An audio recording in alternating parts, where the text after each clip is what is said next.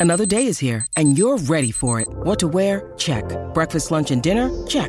Planning for what's next and how to save for it? That's where Bank of America can help. For your financial to-dos, Bank of America has experts ready to help get you closer to your goals.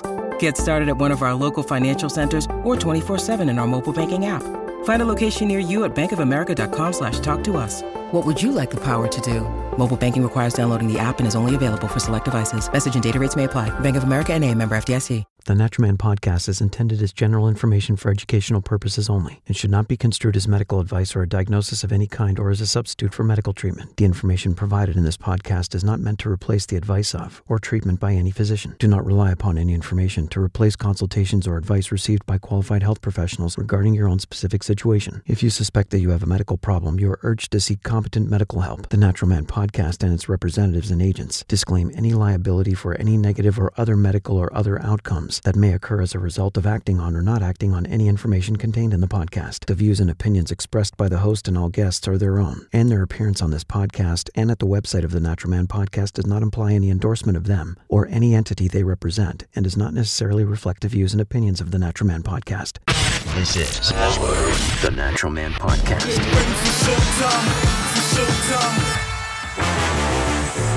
We are back for another episode. Thanks for joining us. Really excited. Today we're going to be talking to a amazing doctor who's focused on integrative primary care with an emphasis on pain management. He holds certifications in nutrient and IV therapies and regenerative therapies, very important areas um, in today's world. And one area of focus in his practice is hormone therapy. And Dr. David Gallegos, thanks for being here. Really appreciate you making the time to join us today. Oh, happy to be here, Mike. I'm excited to uh, you know talk about you know what we do and, and the things that we do differently uh, that really do translate into a positive effect into a lot of our patients' health in general. So definitely, and the work you're doing is very important. And today I want to zero in on hormone therapy. Um, I know you've got extensive yeah. extensive experience in that and it's something that's not talked about enough, in my opinion. So, um, mm-hmm. I want to just start by asking a general question: Does hormone therapy become necessary for people as they get older? You know, that's a, a, fantastic question. I think that eventually our system or physiology will um, start to slow down. You know, that's just part of the yeah. natural aging process that we go through.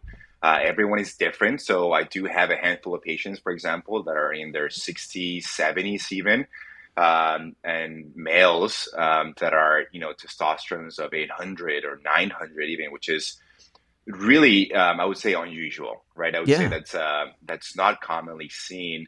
Um, but you know, that's where our medicine and the way that I approach my care and patients is very personalized. You know, so um, taking um, that personalized approach and really uh, evaluating our patients um, and seeing do you actually need hormone replacement um, at what age or what are your your um, areas of health that are really damaging or maybe contributing to uh, not allowing those hormones to be produced as optimally as they should you know? Yeah. So testosterone's a big one for men um, my question to you is how many, uh, what's the youngest you've had, what's the youngest age you've had to prescribe testosterone um, in yeah, males? I would say the youngest male that I've had to do testosterone for is a 38 year old male. Um, and you know we did a lot of other tests to make sure why was testosterone so low in them um, you know, we looked at their sleep, their stress, their exercise routine, their nutrition. And once all of that was uh, back to where they should be, and we saw that the testosterone was still not responding well to those changes, then that's when we really evaluated the need of a, of a replacement. Um, and we actually started with a different um, prescription that is not testosterone itself. It's something called gonadorelin, which is actually a peptide. Um, and so this molecule specifically actually will work in the brain of a patient um, that will translate into boosting that signal that your pituitary will send to the testes um, that is going to allow that um, connection between your brain and reproductive organs that's going to give it that signal that says, hey, you need to make more testosterone or you need to down regulate or reduce the amount of testosterone that you're making. And so this patient actually responded really well with that therapy, which is excellent, right? So we didn't have to jump into a full exogenous um, prescription of testosterone yeah. by just giving the brain that extra boost, if you will, or extra um, help that it needed was enough for the patient to start making it on its own. So, wow. So what's that substance called again? It's called gonadorelin. Okay, and is that a is that a supplement or a, a medication? No, this one is a medication. It's it's I don't know how familiar you are with peptides, but it's a peptides are just a, a different chain of amino acids that's bunched together. A lot of them are already naturally occurring in our physiology in our bodies, right? Uh, but they're just compounding in a way that they're you know made into a more a uh, more of a, a higher dose, if you will, that you can ever get into and ever you know, at one given area. Yeah. And so that gonadorelin uh, works into that aspect um, in the pituitary. So yeah, it's a, it's a fantastic um, medication that I add. A lot of people compare it to um, another medication um, that works more on, you know, growth hormone, for example. Um, but it really acts very differently. And so this one, um, again, it's just really targeting that that pathway um, of the signal between the brain and the reproductive organs. So that's fascinating. So it gives a it gives the pituitary gland like a, a regulating or modulating boost. So it will it will give the pituitary gland the uh, ability to know if it needs to upregulate or downregulate. Like it works both ways. Yeah, I mean, mainly, really, what you get is the upregulation of the hormone. Okay. Um, so you're going to get that FSH and LH boost from the pituitary, which in turn is going to go down all the way to the testes, and then they're going to get that signal, which in turn is going to create more of a production of testosterone. So that's fascinating. Yeah. Yeah, that that's really wild. Um, so talk about bioidentical hormones. Like, how are those different mm-hmm. from traditional hormones. I know more functional medicine docs like to use the bioidentical ones and, and sure. they're supposedly more gentle on the system. Can you elaborate on that? Yeah, yeah. So bioidentical hormones um, and the difference between that and synthetic synthetic made hormones is that bioidentical are really derived from obviously natural um, substances. A lot of them are derived from like yams or soy based um, products.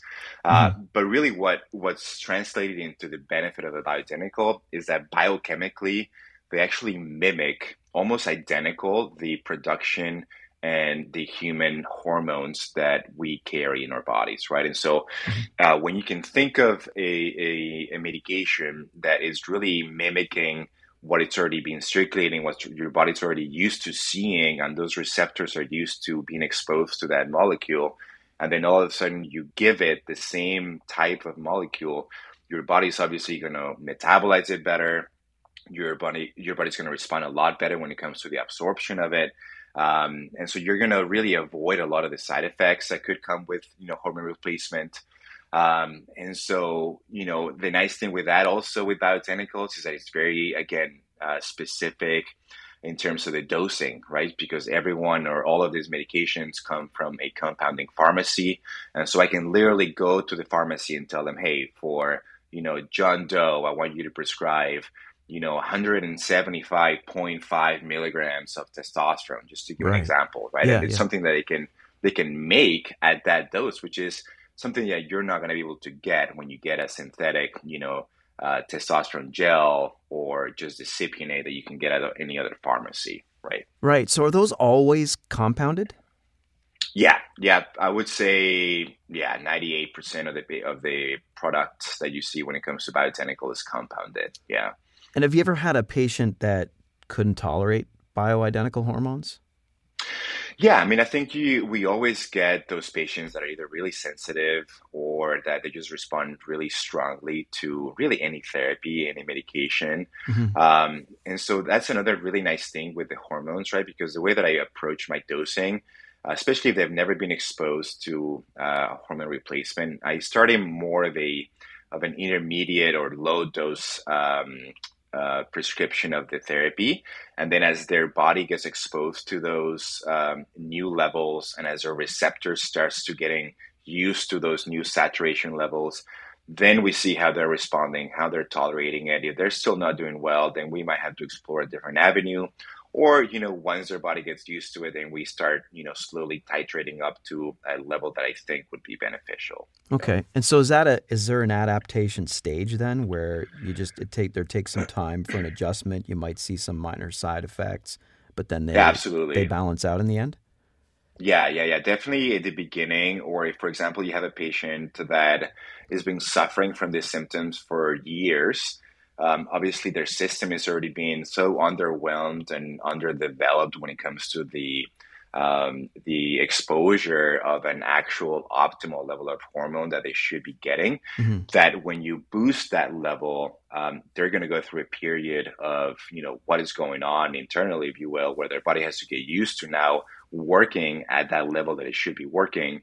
And so, yeah, during I would say the first couple of months, two to three months, is where I see patients um, occasionally, um, you know, having more of a different uh, symptomatology, if you will. Yeah. They're not true side effects. You know, a lot of people uh, mistake side effects from just your body literally going through a process of uh, optimization mm-hmm. inside mm-hmm. of the body. Mm-hmm. Um, and so you know i try to really explain patients that role and what to expect you know because that mm-hmm. way when if it does happen it doesn't you know it's not a, a blindsided type of issue where they're like hey you never told me that this could happen and then yeah. all of a sudden you know they start um, thinking about you know what's going on so yeah so how how do you as a physician differentiate between the adjustment period the adaptation of the new hormone regulating the system versus you know unwanted side effects Sure. Yeah. So I mean, just looking at the at the the actual complaint of the patient. So, for example,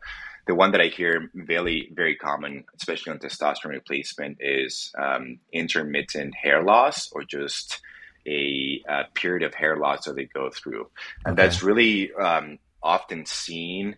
Um, and it's not a side effect. It's actually uh, because of those receptors that are getting used to the level of hormone. Because you're really taking that hormone, let's say, for example, you have a patient that's 250 of total testosterone, mm-hmm. and then, you know, optimally they should be around 900, for example, depending on the delivery of the medication or how we're, you know, giving them that, that prescription, whether it's through a pellet or through an injection, those levels are going to really raise really rapidly, right? Yeah. And so, physiologically, a lot of these receptors, because they haven't been getting that stimulus for so long, they almost shut down. And so you need to almost uh, wake and awake those receptors.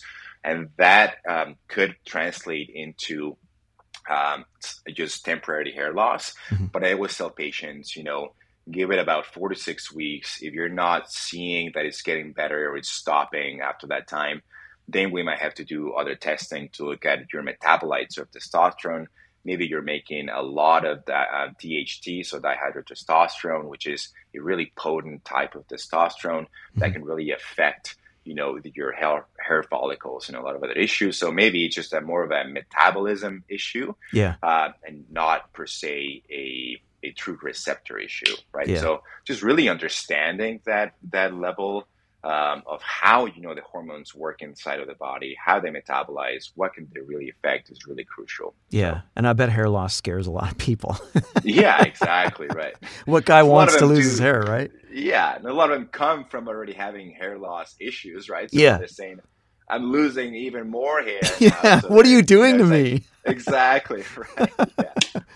um, so does every man eventually need supplemental testosterone? I, I mean, you said earlier that it's rare that you see older guys with you know raging high levels, but um, right. is that inevitable for for all of us guys at some point? Yeah, I mean, I would say uh, at, at, some time, I think every male should 100% benefit from some sort of hormone replacement. You know, mm-hmm. because as we go through the aging process, you know that production it just physiologically it's going to you know slow down also it's not going to be as efficient as it was before yeah um, but you still need the benefits of testosterone you know which really go above and beyond just the sex drive and the ED or you know erectile uh, functionality of it really yeah. translates into the cognitive benefits. Uh, the protection when it comes to uh, bone demineralization and prevention of you know osteoporosis, which anyway it's more pronounced in females than males, but you still get some of that. Um, when it comes to just overall metabolic health and be able to uh, burn, you know, the extra calories that you're storing and be able to like metabolize those properly. You know, a mm-hmm. lot of this this benefits that that extend above just you know the the sexual function of it, um, which are really important when it comes to that aspect of longevity medicine and really anti aging uh, benefits. You know, so. Yeah. Again, and everyone, you know, I do make it really clear that it's it's almost um, tough once we start on a hormone replacement therapy to get to a point where they can be weaned off of that medication. Mm-hmm. Because again, you're already starting at a deficit. Your system is already not making enough of that. And so we're literally giving a replacement, right, of mm-hmm. that hormone that your body needs. Uh, and so that's another conversation that I have a lot with patients because they think, well, you know, now that my levels are back to where they should be, that means that I can stop the medication, right? And so, yeah, right. Obviously, the reason why you're there is because you're taking the medication. Yeah. So, yeah, and you've stopped making sufficient amounts of it. So, what makes you think exactly. you can just stop, right? right? Yeah, exactly. Yeah. So, so what what are some signs, like in general, that guys can look for to know that they might be a candidate for testosterone, like symptom wise? Yeah a lot of things that I see more commonly is weight gain, especially let's say that they're you know eating a, a relatively healthy diet, they're exercising, um, and they're still not able to lose those you know extra pounds of weight. That's a good sign. Um, just fatigue in general, uh, lack of stamina and drive throughout the day, uh, mm-hmm. reduction in mental uh, cognitive abilities and focus um, throughout the day as well. Um, it could also impact the the deep sleep aspect of you know obviously when we're sleeping that uh, circadian rhythm optimization. Um, so let's say that you know they're sleeping seven to eight hours, but they're still waking up, you know, feeling tired, uh, mm-hmm. uh, feeling uh, unrested. And so those are the type of patients that I normally, you know, I think is exploring. Obviously, age and their predisposition to other diseases. Do they have diabetes? Do they have high blood pressure? Um, do they have, you know, metabolic syndrome, insulin resistance? All those issues as well, you know, do play a role when it comes to your overall hormone um, optimization and production. Mm-hmm. And so, again, looking at those things, what are your specific predisposition risk assessment, and then determining whether you know we should be looking at hormones as well or not. So. Right. Okay. And so we we've established that at some point most people have a deficit in in hormone levels as they age at some point. Um, right. So, are there lifestyle habits we can start when we're younger that will uh, put that off longer than you know what I mean? Like, like, like, Absolutely. if we live healthy earlier, does that become less necessary? You know, do you know what I'm trying yeah. to ask you? Yeah. Yeah, yeah, no, 100. percent I mean, that's that's something that I really try to encourage and talk to a lot with my younger patients, um, mm-hmm. which is really comes down to just the three pillars of health, in my opinion, which is sleep, nutrition, and exercise. Right? If I would have to add another one, would be stress reduction, because we know, you know, study after study just supports the the problems that come with a crappy nutrition, yeah. crappy sleep, sleep, you know, um, increased amounts of stress in our lives, um, and lack of exercise, whether it's from a cardiovascular standpoint all the way up to a hormone dysregulation, um, you know, uh, dermatological issues, um, gut issues, you know, a lot of those things. So I would say try to do your best the younger that you are with having just developing that um, those changes and those habit forming abilities of making those healthy changes early on. Mm-hmm. Um, and so the biggest thing would be sleeping, really trying to get restorative sleep, so at least eight hours of sleep. Um, uh, you know, try to avoid all those things that affect your sleep, uh, to try to get as much restorative sleep as you can when it comes to, you know, eating late um, reduction in alcohol intake, especially later in the day, mm-hmm. uh, caffeine reduction, uh, blue light exposure, um, you know, electronic usage, you know, a couple of hours before bedtime, you know, stress reduction, proper nutrition, really balanced nutrition. You know, I'm not really big into pushing one diet over the other because again, everyone's different and everyone's uh, gut and microbiome is very different. And so I just try to really tailor it into a, a therapy, into a nutrition recommendation that's going to work for the patient, right? So for you, it's going to work better to have um, higher amounts of protein uh, in your daily intake versus somebody that maybe doesn't do as well with that type of protein. Right. Then you know we'll make those changes, and so yeah, I think you know looking at those pillars of just general health that we already know what those are, but really you know um, exploring those and really um, utilizing those as early as we can, the better progression and the better um, um, you know duration of the benefits that you're going to get before you're going to need some sort of intervention. Yeah, and you touched on one of my favorite topics, blue light.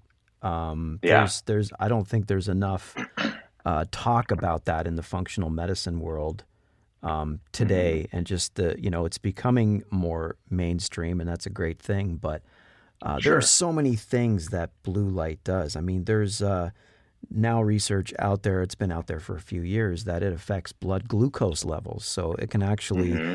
mimic symptoms of diabetes. And so I, I, would think that blue light exposure on a whole can be problematic with hormones. Absolutely. Yeah. I mean, I, have had had a, a, handful of patients that, you know, very um, high performing when it comes to the business world. And, you know, these mm-hmm. are people that were getting, you know, I mean, health wise, they were you know, really, really not where they should be. You know, high cholesterol, triglycerides, insulin resistant. Um, you know, a lot of these issues that we see. But when we really dive deep and explore, you know, what are you doing um, after twelve? You know, are you yeah. working at or are you working late? Um, you know, I had a patient that was like doing really hard HIIT workouts at like 10 p.m. and so I was like, you know, that's not really conducive for your stress, your cortisol. No. So, so yeah, just like looking at those things, and to your point, you know, blue light. A lot of them are spending hours and in their computer. Yeah. You know, looking at multiple screens, um, their TV on the background, and so all of these things that we are almost just you know blinded to nowadays with just our society and, and what is being you know pushed on us um, yeah. it really does translate into a lot of issues that unfortunately could affect you know so. Hey this is Mike Sea and we want you to know that we only endorse products we truly believe in. We're an affiliate of best-selling author dr carolyn dean's rna reset products home of the famous remag liquid magnesium supplement so when you go to rnareset.com and make any purchases using the coupon code naturalman we get a commission. So if you like what we do, this is one way you can support the Natural Man podcast. Make your purchase now at rnareset.com using the coupon code NATURALMAN. Hi, I'm Steve Yerko. And I'm Tara Sands. Now available from Maji Media is our new podcast, 4Kids Flashback. 4Kids is the company who brought you the English dub of Pokemon in the late 90s and so many other shows like Yu Gi Oh!, Shaman King, Teenage Mutant Ninja Turtles, Kirby, the infamous One Piece dub, and so many more. We'll be talking to the people who worked at 4Kids actors, directors, writers, editors, producers, engineers. You get the point. And hopefully get the answers to questions both you and I have about the company. I actually worked there as a voice actor on some of the shows. And I was a kid watching the shows and remember way more than Tara does. And thank God for that. Steve is actually a professional storyboard artist, which gives some really unique insights into anime and animation. Subscribe today wherever you get your podcasts. That's the number four Kids Flashback. Yeah, definitely. And, um, you know, uh, a lot of people are now saying that sunlight is a remedy for some of that blue light exposure because blue light's just that small portion of the spectrum that's unnatural for us to be exposed to all the time, whereas the sun is the full spectrum. So yeah. it's just a whole new area of medicine opening up. And apparently, sunlight, um, UV light impacts, I think it turns off hormone production in certain instances when it's necessary. I guess it's all part of the uh, circadian biology of sunlight exposure. Right. So, yeah, there's, there's so much to unpack there that we're still learning. Um, yeah, especially with that that sunlight piece that you just mentioned, which is awesome because mm-hmm. I literally I would say it 99% of my patients, I recommend, you know, first thing in the morning, as soon as you wake up, open up your blinds and just go to a room where you're getting those initial sun rays into a room. You know, here in Arizona, it's like every day, right? Yeah. So, yeah. You have no um, excuse here. exactly, which is great. And so, you know, getting that, you know, it doesn't have to be, you know, 10, 20 minutes. I'm talking about like two to three minutes maximum. Obviously, don't look at the, the sun directly with your eyes open, but you just close your eyes, just get that sunlight to really hit your face. And that really wakes up that whole, you know, cortisol production, Mhm. um, really stabilizes your circadian rhythm and, and puts you for a successful day, especially when it comes to, you know, winding down once that sunlight is down and getting you ready for, you know, the sleeping aspect. So, Yeah, absolutely. Um, mhm. And and let's talk about DHEA. That's they call that the master hormone. I know it's always included in a lot of um, adrenal fatigue therapies. What's what's your experience with DHEA? Yeah, DHEA is a really important hormone. Um, again, it's, it's a precursor hormone uh, into the progression or the um, production of estrogen and testosterone. Um, and so it's really important because, for example, let's go back to one of the cases that we mentioned with low testosterone. If we don't check what's happening before that testosterone is being produced, how do we know if the issue is really coming from an, an overall um, organ uh, reduction in production versus a meta- metabolically uh, reduction or an issue with that, right? So DHA Yeah. is a huge role into that. And so, um, yeah, I mean, I would say pretty often I prescribe uh, um, DHEA. It's really important to know also the values and the optimal ranges of, of DHEA. So for females, for example, I usually like to see that between 150 and 250. And in males, uh, it's a little bit higher, so usually 300 to 500. Mhm. Um, but what's even more important too is also looking at the the cofactors that help with the DHEA and to that meta- metabolic aspect to work better, which is vitamin A, which is a crucial vitamin for that aspect, and also NAD, right? Because NAD um, there's been a lot of talk over the last couple of years about NAD being so amazing for anti-aging and a Yeah. lot of other benefits. Um, but really working in the mitochondrial aspect of the cell, which is the, the powerhouse energy support of every cell. And so you're giving it that that um, proper, if you will, um, electrical power, right, of your cells, so they Yeah. can work better, they can metabolize things better. So those are two things that I really look at when it comes to um, the the DHEA and how well it's working. Um, but you know, yeah, to your point, that's a really important hormone, and I very often look at that for sure. So you mentioned NAD and vitamin A. Are those precursors for DHEA production? Did I get that right? So they're not uh, per se precursors, but they are cofactors, right? Okay. So they're just um, yeah, so they're just specific molecules, specific um, nutrients that help that hormone and that enzymatic reaction to take place and to work as well as it should. So Okay. Um, Mhm. Is there a hormone connection to insomnia? That's something that comes up a lot in this podcast. It's just you know sleep issues and different things. You touched on it Yeah. earlier. Um, Mhm. How have you been able to tackle insomnia using bioidentical hormones? Have you had success with that?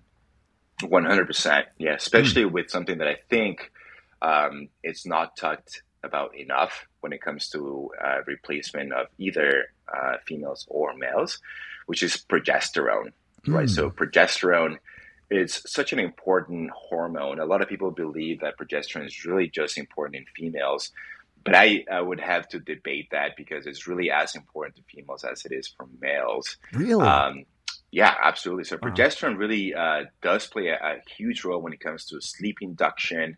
There's a lot of studies actually supporting the fact that it has almost like a hypnotic effect when it comes to a that sleep um, uh, production and sleep rhythm. Mhm. Um, and it's a really potent respiratory stimulant. And so, with that being said, it actually um, is going to decrease the number of central and obstructive sleep apnea episodes in males. There's a, a study that just came out a couple of years ago with progesterone. So it's such an important hormone, which I feel like a lot of people don't really talk about enough.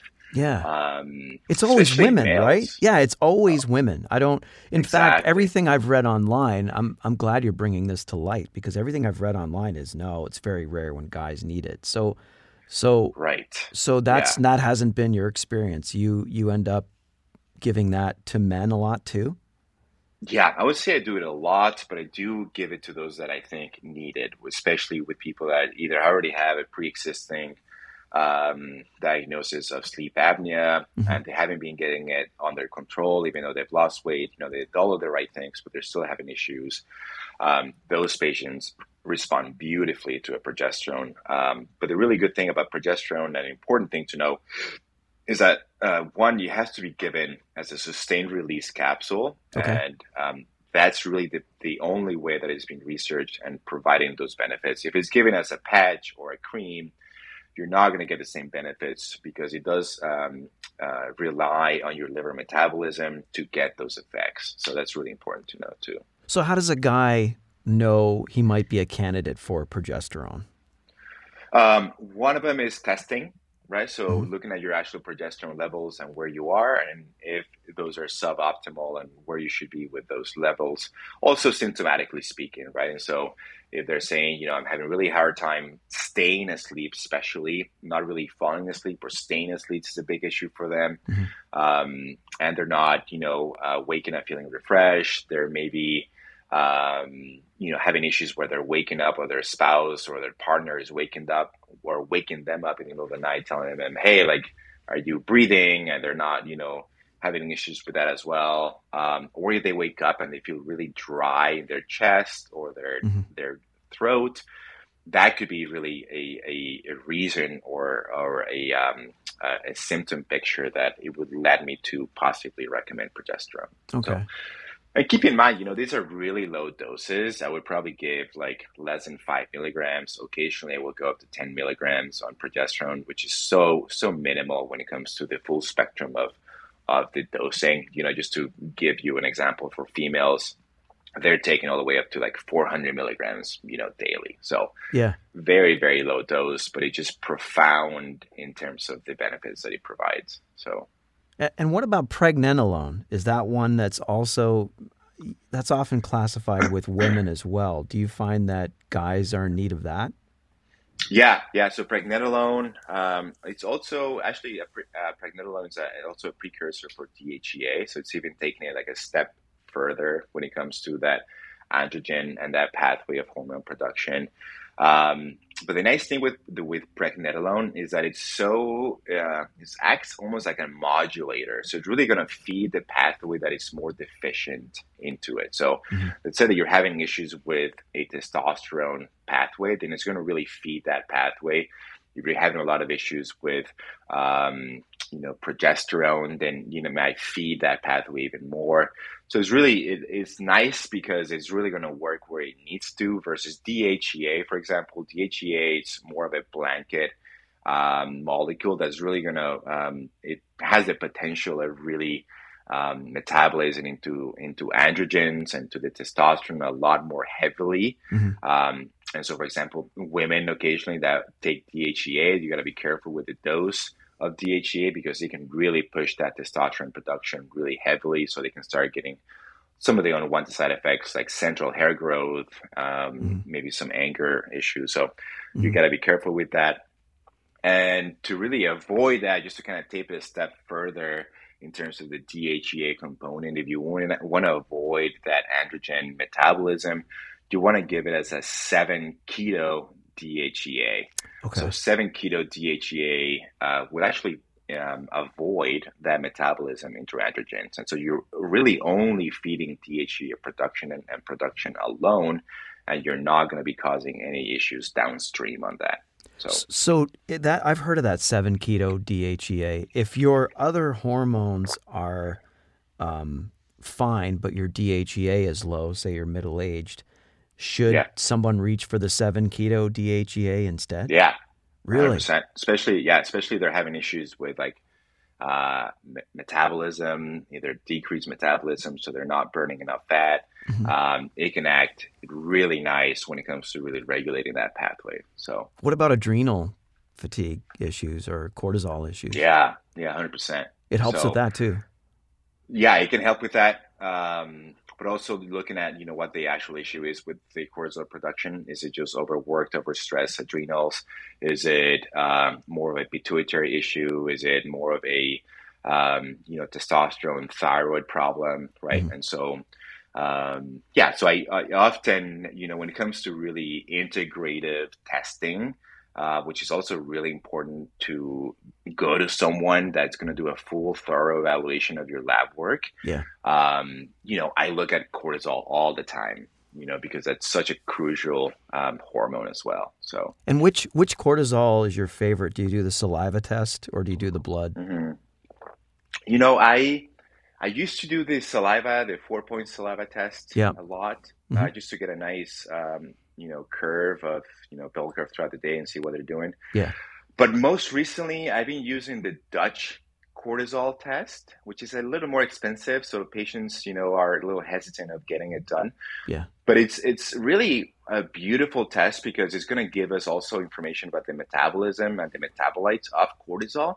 So it's really going to give you more information about the total production of cortisol um, that is being not only produced by the adrenals, but also being absorbed and how much is being circulating in the plasma and really utilizing our body.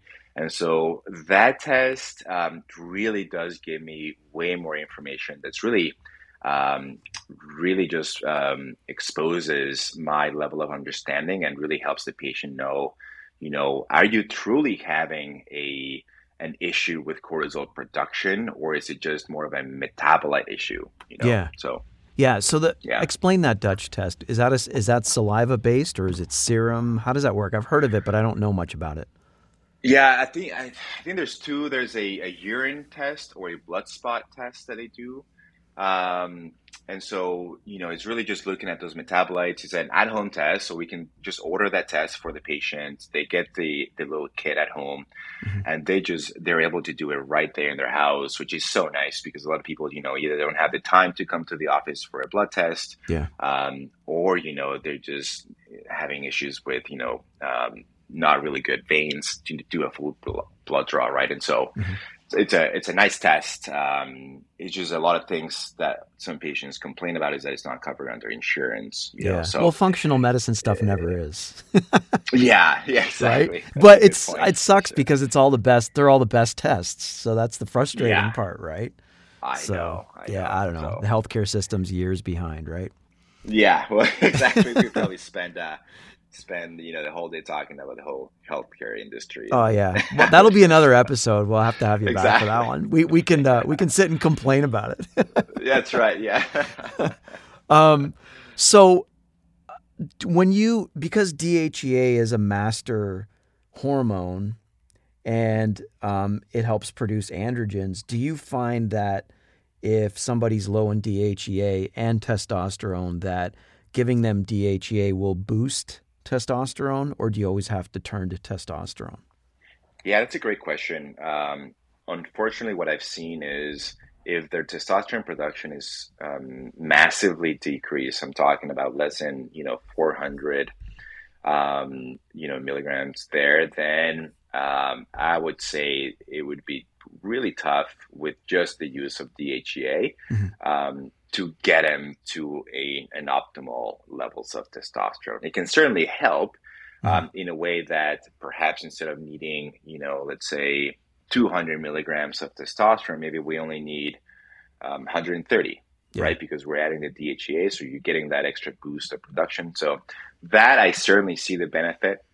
Um, but you know, it's, it's probably not as useful because also you're gonna possibly also be getting a metabolism into estrogen, and so Right. it's not that estrogen is bad, honestly, and and you know, I definitely want to make the comment of you know that bro science saying that every guy that's on testosterone should be on an estrogen blocker. That's like so untrue, and Mhm. data is like really not supporting any of that. Um, and you know, I've seen patients, for example, that come that are already on testosterone replacement. They're on the anastrozole, which is a the estrogen blocker, mm-hmm. and then we check their estrogens. That it's like almost negligible. Like there's no, not even any production of estrogen, and then their cholesterol is really um, dysregulated. Uh, their cardiovascular risk has increased over the last you know two or three years, mm-hmm. and that's because estrogen is such an important protective when it comes or protection when it comes to arterial health and cardiovascular health and risk reduction in general. And so um, that's one of the things that I really um, tell my patients, you know, that it's it's so beneficial and so important at the right dose. You know, if yeah. you're if you are having um, crazy levels of estrogen production, then that's a, a separate issue, right? But yeah. at the proper dose is really important. So, how often is estrogen high in men um, that you see? Yeah, it's.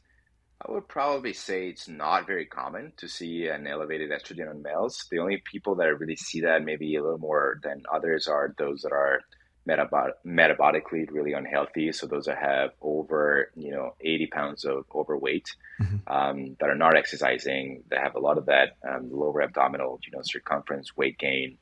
Um, those are the ones that I tend, tend to see that estrogen to be a little bit higher. And that's because estrogens, uh, especially estrone, tends to be a type of estrogen that is mainly um, um, held or absorbed into the fat and the adipose tissue. Right. Right. And so that's a good uh, sort of marker that I test on a lot and see, you know, are you actually having issues losing that stubborn, you know, weight because of a, of a hormone and estrogen increase or something else. So, so what do you do with guys who have, in that rare case, elevated estrogen? What, what's your protocol? Yeah, depending on how bad it is, if it is really elevated, then uh, maybe I'll put him on a temporary um, estrogen blocker, mm-hmm. um, very low dose, and see how they're responding. But a lot of times that I see also, it's doing more of a natural uh, approach. So DIM is a fantastic supplement that really helps with the estrogen breakup and metabolism through the liver, mm-hmm. um, and also um, a a calcium um, calcium gluconate can also help a lot when it comes to that um, liver production of, of uh, metabolism of, of, estrogen. Okay. So, yeah, I heard DIM helps with prostate health. Did you ever encounter yeah. that? Um, I haven't really read many studies that talked about DIM specifically for okay. prostate. They mainly they they and I'm sure they're out there. I just have to maybe do a little more research. But the ones that yeah. I have seen a lot is just really with that estrogen uh, metabolism. I do give it a lot to my female patients with PCOS, for example. Mm-hmm. Um, if they're having a, an estrogen dominant picture, um, and it can work really, really well for those patients. Okay. So, I, no, I, was, I didn't yeah. mean to throw that curveball at you. I, oh, I, no, no, you're good. I talked to a guy I know, um, like a year ago, who was uh, uh-huh. who was dealing with some some elevated PSA levels, you know, prostate stuff. Yeah and apparently yeah. he said dim helped to lower that but i never oh. i never bothered to look it up and i always meant to and it just popped into my yeah. head now and i thought i'd i thought i'd put it out there to see if it's common knowledge and maybe it's not but i guess i guess we'll both be jumping on google after this that's right um so how long does it take typically for somebody to start feeling better once you put them on a hormone regimen you see diagnose somebody um, you know, they need, so let's say testosterone or, or yeah. progesterone. I guess it's probably mm-hmm. different for each hormone. But when, when do you start seeing improvements in how people feel, symptomology, and, and labs? Um, really depends on the type of um, of delivery of the hormone that we went with. Mm. If we're doing a pellet, you're going to see uh, really the results within, I would say, a couple of weeks, two to three weeks. It's probably the the average that I see patients um, mentioning that they they're feeling significantly better. Right. Um, the reason why is because it's a um, you're giving it all of the medication, all of the dosing that they will potentially need for the next three to six months on those patients, right, um, into a, a, subcutaneous area that is slowly being absorbed and so it's more of a steady delivery into the system, and so they're going to get those benefits, you know, rather quickly. Um, if we're doing, for example, a cream, you know, it could be a little bit slower because it's a lot of um, environmental factors that come into play. Where are they applying it? Um, is their skin permeability um, healthy enough where they're actually absorbing the cream? Um, you know, how are they doing it? Where are they doing it? Super, super you know, uh, important to to know uh, those areas. Um, if it's a, an injection into the muscle, um, that acts pretty um, quickly as well. I would say not as quickly as a, as a pellet, uh, but I would say on average about uh, four to six weeks is what I see patients noticing some improvements. Oh, okay. So, yeah. yeah. And so for guys with prostate issues, um, there's Mm-hmm. a lot of literature out there saying watch out with DHEA, and I think I've seen it with. Um, I don't know if I've seen that with testosterone. You can correct me if I'm wrong, but Mm-hmm. is there a link between you know prostate cancer and DHEA, and do people have to be careful if they're dealing with elevated PSA as they age? Yeah, I mean that's um, that's just a hot topic when it comes to the whole prostate cancer um, talk because you know there's a, a lot of newer research supporting the the actual prescription of testosterone on either um, active uh, prostate cancer patients or post cancer remission patients because there's um, you know there's conflicting data supporting the correlation between testosterone and prostate cancer. Okay. Um, and so, you know, I would say just very depending on the type of prostate cancer the patient has. Uh, when it comes to DHEA, again, it's because of those metabolites and whether breaking up into that that could be an issue. Um, so, you know, the, the thing with prostate cancer is that the majority of prostate cancers are really slow growing types of cancers yeah. um, and they're not going to really affect the um, the longevity or the lifespan of the patient. You know, Mhm. a lot of those patients will most often than not die of another type of, of disease that is not related to the prostate cancer. Right. Uh, but you do have those, you know, um, you know, five, ten percent of, of patients with a really aggressive type of cancer. So those are the ones that you really should be careful um, on what you're doing, right? But Mhm. screening uh, is hugely important when it comes to prostate, um, especially nowadays. You know, I, I recommend to really go and get an MRI of your prostate versus just doing the manual, you know, dreaded exam that every male doesn't want to get when they Yeah. go you know, get that done because, you know, when you get getting the manual exam, you're only really covering about a third of the entirety of the of the gland. Mhm. And so, you know, air could really be um, pretty pronounced and you're not really going to be able to identify a lot of the issues, especially on the the posterior um, aspect of the gland. And so an MRI scan, even if you're paying cash pay for those things, you know, nowadays I can get a patients an MRI uh, for about 200 bucks, you know, which what is an ML an Oh, yeah. MRI for two hundred bucks? Really? Yep, absolutely. Really? Yep. Wow, that's good to know. Yep. Yeah, and so again, it's Wow. uh, it's relatively cheap, you know, test nowadays. Yeah. Um, is in, not invasive. The patient is, you know, comfortable. They're not Mhm. getting anything done, um, and you can really get a full view of that gland and really see if there is any issues that you know we should be mindful of. So Yeah. So do you Yeah. do you order those tests for your patients, or does somebody have to go through a radiologist? How does that typically work? No, I order, you know, I order all those tests for my patients. Either Okay. either they have insurance or not insurance. If Yeah. they have insurance, honestly, I've been able to get them covered with their insurance providers, even though I'm not, you know, part of their system or their network. Yeah. Um, but you know, I'm putting obviously the right codes um, and everything that that they need, right? Yeah, so yeah. when they their companies see that, um, it's rare that I see them not covering it, but again, I've had patients that you know want to go through insurance and they haven't met the, their deductible. They get it done and they get a bill of you know eighteen hundred dollars later. Yeah. because you Yeah. know, so it's like, hey, I told you that you could have gotten it for two hundred dollars, but you want Yeah. to go through your insurance. So Yeah, that cash pay is a little known thing. I just learned that not too long ago.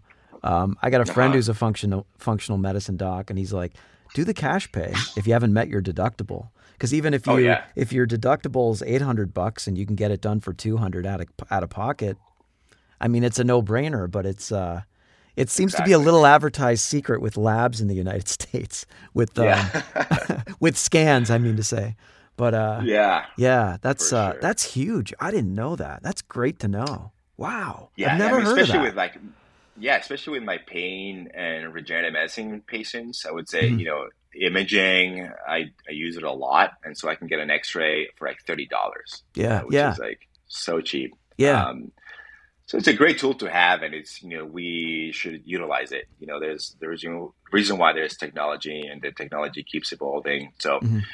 you know, I tend to really practice very very integrative, if you will. So. Mhm. Um, if the patient, uh, I think, could benefit from either prescription medications or you know specific types of, of testing, then we're going to order those, right? Because it's Yeah. what the patient needs. Um, it's not what the insurance companies and pharma tells me that the patient needs. yeah, you know? best of both So, worlds. That's that's the way to do Yeah. it. I mean, that's the kind of doc you want, right? Exactly. Yeah. Right. Um, so, uh, David, this has been fun, and uh, really appreciate you making the time to hang out with us. How can people find you? yeah, they can. Uh, you know, they can give us a call here in our office. Uh, the phone number is 480-371-3690. Um, I always offer a free sort of like meet and greet, um, you know, meeting with all the patients that are interested into what, you know, I can offer to them and see if it's going to be a good fit over the phone. Um, they can also just look us up on uh, social media, you know, Modern Medicine AZ on Instagram and Facebook, and also on our website, which is modernmedicineaz.com. That's awesome. Thank you. And, uh, you know, we'll have to have you back so we can both complain about the medical system on another episode. That's like- right. Like we talked about. Absolutely. Yeah. Well, thanks for being here. And that'll do it for this edition of the Natural Man podcast. Make sure you subscribe to us um, and check us out at naturalmanpodcast.com uh, for all of our latest episodes. I'm Mike Sea. Until next time, stay healthy. The Natural Man Podcast. Check us out. Naturalmanpodcast.com. Hi, I'm Emily Roger, and I host a leadership show called The Boiling Point with my co host, Dave Vale. Together, we sit down with trailblazing entrepreneurs, thought leaders, and movement makers who are driving meaningful change in our world. The show is all about exploring the lives and perspectives of leaders who are making a difference. Join us for insightful conversations that challenge the status quo, spark new ideas, and inspire you to take action. Find us on Apple, Spotify, YouTube, or at boilingpointpodcast.com. The Podcast Super Friends is a monthly meeting of five podcast producers. Hi, I'm Katherine O'Brien from Branch Out Programs in Baton Rouge, Louisiana. I'm Jon Gay from Jag and Detroit Podcasts. I'm Matt Cundill from the Sound Off Podcast Network. I'm David Yas from Pod 617, the Boston Podcast Network. And I'm Johnny Peterson from Straight Up Podcasts. Together, they form the Podcast Super Friends, an alliance of podcast masterminds sharing best practices, insights, and discussions to help make you a better podcaster. Follow or subscribe to the show on Apple Podcasts, Spotify, Google Podcasts, or at soundoff.network. Another Sound Off Media Company podcast.